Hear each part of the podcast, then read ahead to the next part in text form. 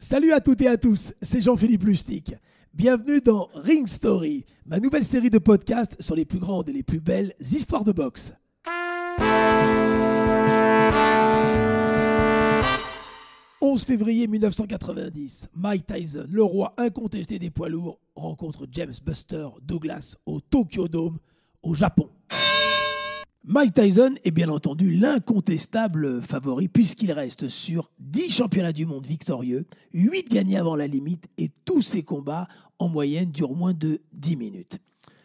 J'ai la chance de suivre du bord du ring et de commenter avec euh, mon compère Jean-Claude Boutier depuis 3 ans tous les combats de Mike Tyson. Et ce match contre Douglas est un peu particulier. Parce que cette fois, je pars seul. Pourquoi? Parce que la direction de Canal n'a pas envoyé Jean-Claude, considérant que ce match allait encore être d'une courte durée, que le voyage est long et coûteux, et qu'à ce moment-là, il n'y a pas de vol direct Paris-Tokyo, mais on passait par Anchorage, en Alaska.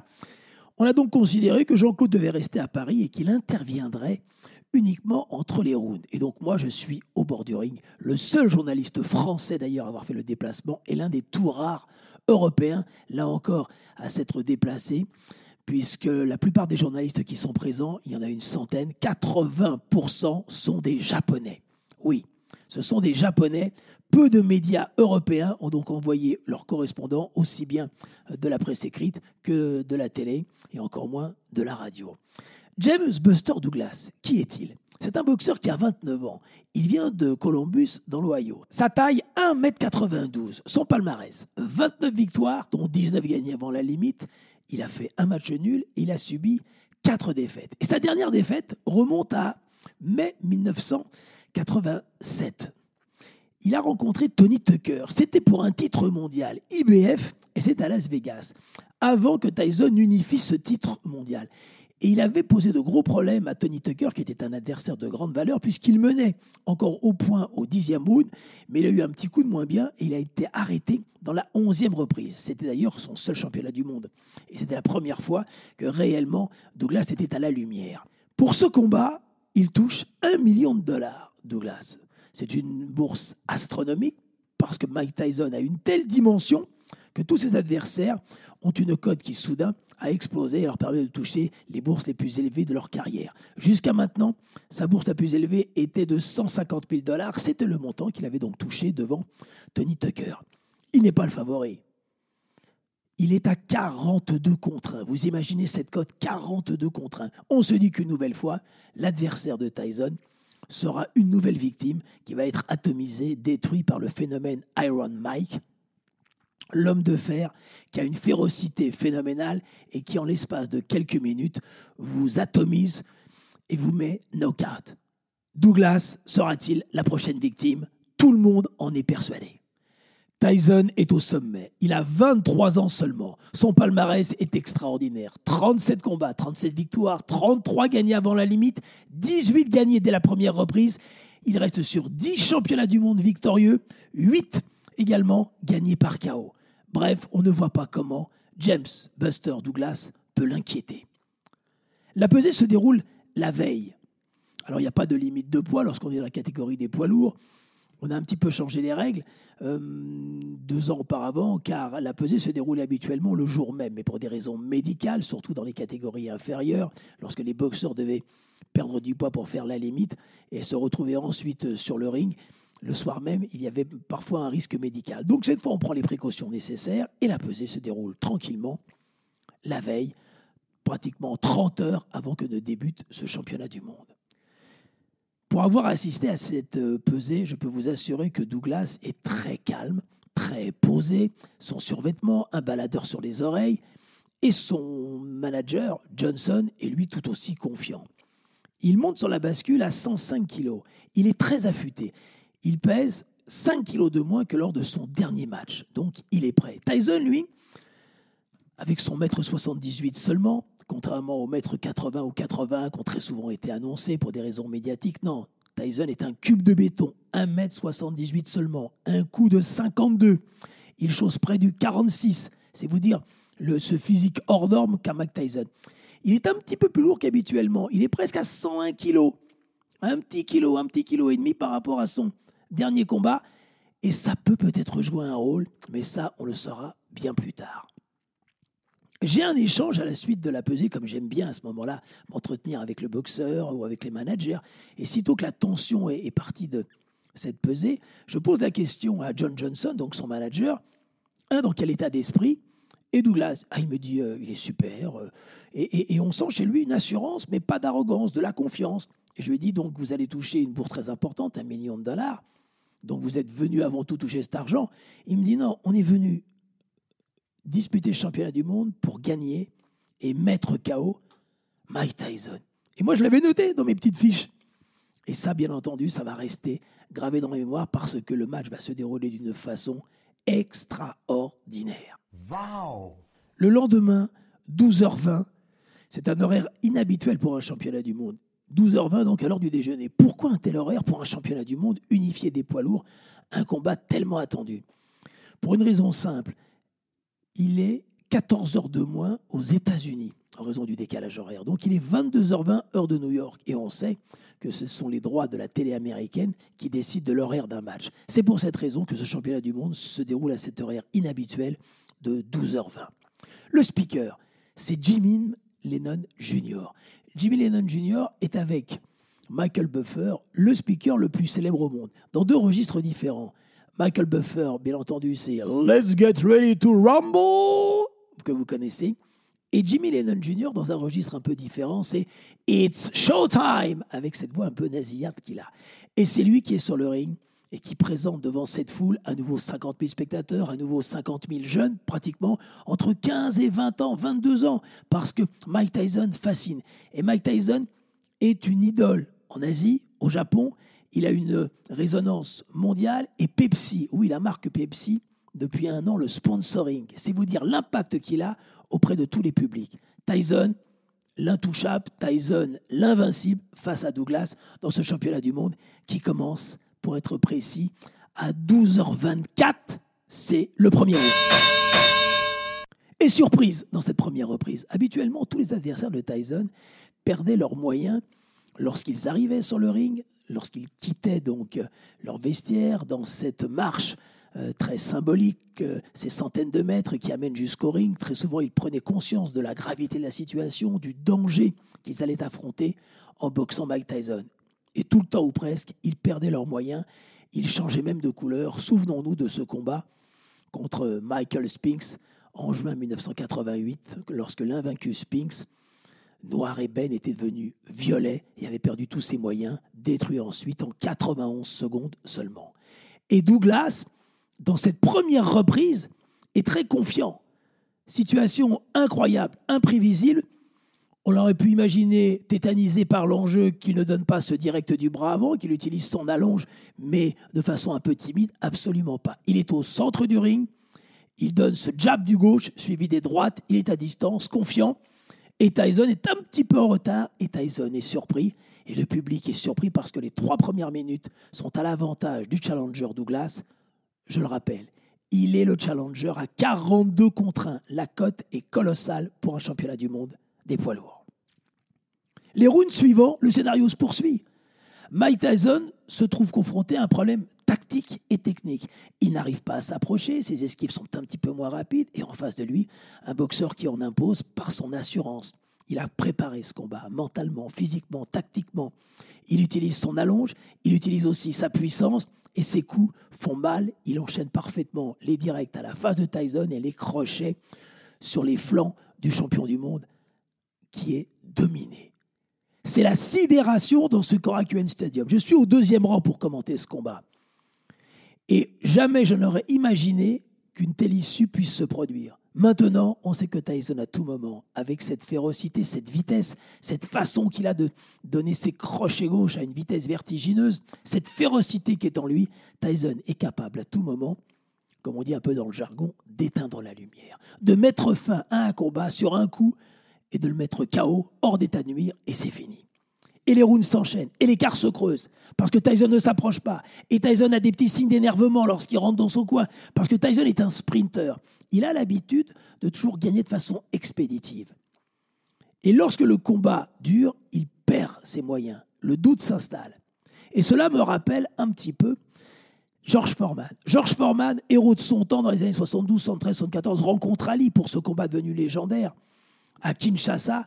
Et Foreman, qui avait l'habitude de détruire tout le monde, on se souvient de ce chaos lorsqu'il avait envoyé six fois au tapis Joe Frazier, avait l'habitude donc de dominer et de gagner de façon expéditive. Et ensuite, psychologiquement et physiquement, il n'avait pas le fond nécessaire.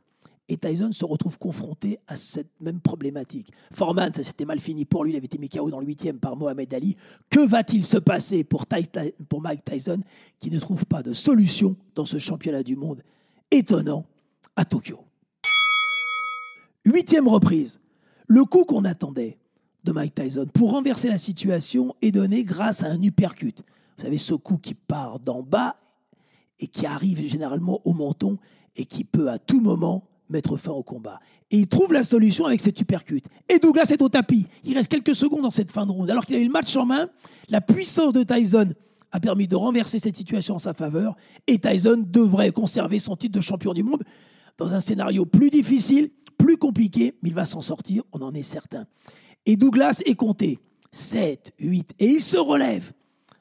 Il se relève et il est sauvé par le gong. Le décompte de l'arbitre est un élément très important parce qu'il y aura une controverse qu'on retrouvera d'ailleurs un peu plus tard dans le combat. L'arbitre est mexicain, Octave Meran. Et lorsqu'un boxeur va au tapis, l'arbitre oblige l'adversaire qui l'a mis au tapis à aller dans le coin neutre. Donc il perd toujours 2-3 secondes. Mais ces 2-3 secondes sont tout de suite comptées par le chronométreur qui, avec sa main, généralement tape fort sur le tapis du ring. Il n'en tient pas compte l'arbitre mexicain Meran. Donc lui, il va commencer à compter Douglas à 1, alors que ça fait déjà 3 ou 4 secondes qu'il est au tapis. Donc le knockdown va durer bien au-delà de 10 secondes, certainement 11 ou 12 secondes. Il n'empêche qu'il se relève avant le 10 fatidique et rentre dans son coin. 60 secondes, c'est donc la durée de cette interro. Seront-elles suffisantes pour permettre à Douglas de récupérer? On ne s'affole pas dans le coin du challenger. Tyson, lui, est fatigué, la bouche est entr'ouverte. Bien qu'il ait mis son adversaire au tapis, c'est lui qui est en retard au pointage des juges et qui est plus éprouvé. Neuvième round commence, suspense total. Tyson va-t-il conclure ou Douglas va-t-il revenir? Et surprise, comme durant la première reprise, c'est Douglas, revigoré, qui donne son direct du gauche, qui accélère et qui est à nouveau le patron au centre du ring. Et Tyson qui est en retard. La tête pivotante de Tyson ne fonctionne plus. Il subit les attaques répété avec ses coups incisifs de son challenger. Douglas domine la neuvième reprise. Dixième round. Douglas accentue sa pression. Douglas domine. Tyson n'a aucune solution. Et enchaînement de Douglas. Attaque en uppercut du droit. Puis quatre crochets. Quatre crochets. Et un ultime crochet au menton de Mike Tyson qui va au tapis. Pour la première fois de sa carrière professionnelle, Mike Tyson est au tapis. Et l'arbitre comme durant la huitième reprise, fait une petite erreur et prend le temps de compter et les secondes s'égrènent. À 8, Tyson se met légèrement sur son genou et cherche avec son gant, son protégeant qui veut le remettre dans, dans sa bouche. Mais il titube, il perd l'équilibre et il s'écroule et c'est terminé. L'arbitre le déclare knockout, Tyson est battu. La plus grande surprise peut-être de l'histoire des poids lourds vient de se dérouler ce 11 février 1990. Mike Tyson, l'invincible, est battu par James Buster Douglas. C'est la sidération totale. Le nouveau champion du monde des poids lourds est James Buster Douglas, qui a battu avant la limite l'invincible, l'homme qui était impossible à battre, Mike Tyson. Il y a des destins fascinants, et celui de Buster Douglas l'est totalement. Trois semaines avant le combat, sa maman, de qui il était très proche, est malheureusement décédée d'un cancer. Et puis, sa relation avec sa femme était tellement compliquée qu'ils ont divorcé. Son fils de 11 ans est venu à Tokyo. Et son fils va le rejoindre sur le ring au moment où le speaker a donc officialisé sa victoire. Il va le prendre dans ses bras et il va pointer du doigt comme cela le ciel, le bras tendu, et une, une larme coulera sur le visage de James Buster Douglas. Le lendemain du combat, à l'aéroport de Narita, je me souviens parfaitement, au moment où j'enregistrais mon vol pour rentrer en France, qui je vois arriver? Le champion du monde avec son fils et John Johnson, son manager. Et il avait, dans le chariot qu'il tirait, sa ceinture de champion du monde et ses valises. Et je l'ai salué comme cela. C'était assez incroyable. Je l'avais vu à la pesée, la veille du match. Il était le challenger. Et puis je le retrouve donc deux jours plus tard, le champion du monde qui va rentrer chez lui aux États-Unis. Et Tyson, pourquoi a-t-il été battu? Quelles sont les raisons de cette défaite de Mike Tyson? Alors bien entendu, il y a l'adversaire qui, ce soir-là, a fait le match parfait. Le meilleur combat de sa vie. On savait qu'il avait des qualités. Mais parfois un manque de sérieux, parfois un manque de confiance faisait qu'il n'était pas au top. On l'a vu, son poids a démontré à quel point il était affûté. Sa force mentale a été extraordinaire parce qu'aller au tapis devant Tyson, se relever et ensuite dominer le round suivant montre à quel point il a su trouver les solutions mentales. Bref, ce combat a été extraordinaire grâce à Douglas qui fait le combat de sa vie. Tyson est donc battu par un super champion ce soir-là. Mais Tyson est monté sur le ring, et on le saura quelques temps après, pas dans sa meilleure forme. Il est allé au tapis, à l'entraînement, dans des séances de sparring précédemment. Et il y a Robin Givens, vous savez, cette comédienne qui monte aux États-Unis et qui est follement tombée amoureuse de Mike Tyson. Tyson est aussi amoureux d'elle, mais ils divorcent. il y a de gros problèmes dans ce couple-là. Et arrive maintenant Don King, le plus célèbre des promoteurs américains, vous savez, avec ses cheveux qui montent vers le ciel. Don King est devenu le promoteur de Mike Tyson. Il s'est immisé dans la relation qui existe depuis que Tyson était passé professionnel, cinq ans auparavant, entre Bill euh, et Jim Jacobs. Ces deux promoteurs historiques, deux associés qui ont créé la plus grande collection de boxe au monde et qui ont éduqué Mike Tyson avec Cus D'Amato comme entraîneur. C'est eux qui passaient des heures entières à visionner les plus grands combats de l'histoire, à se nourrir de ces champions. Et donc Mike Tyson a une mémoire, a une culture extraordinaire, rarissime pour un champion de boxe, peut-être la plus belle d'ailleurs de tous les champions. Et King veut à tout prix que Bill Cayton disparaisse de l'entourage de Mike Tyson. Il va réussir d'ailleurs dans cette entreprise. Et Mike Tyson est perturbé par cette tentative de King qui prend de plus en plus de place dans son entourage. Un autre élément en la défaveur de Mike Tyson, c'est qu'un champion au sommet a souvent moins faim. Il s'habitue au succès, il est moins sérieux dans sa préparation, il compte tellement sur sa puissance hors norme il se sent tellement fort qu'il sait que même peut-être pas préparé, inconsciemment, il gagnera. Donc il a pris ce combat à la légère. Et lorsque l'on est dans cette situation-là, on sait que ça peut basculer. Et c'est ce qui fait toute la beauté, c'est ce qui rend la boxe imprévisible. Et c'est l'une donc des raisons, avec toutes les autres précédentes, qui font que Mike Tyson a été battu. Mais remettons en valeur la performance hors norme de James Buster Douglas, qui a donc réussi le combat de sa vie ce soir-là à Tokyo. James Buster Douglas va disputer un combat le 19 octobre de la même année 90, donc quelques mois après. C'est la défense obligatoire et sur sa route, c'est Evander Holyfield. Et oui, le champion d'Atlanta, Evander Holyfield, qui a été médaillé aux Jeux de Los Angeles en 84, qui a régné dans la catégorie des lourds légers, tente un pari depuis un an et demi de boxer en poids lourd.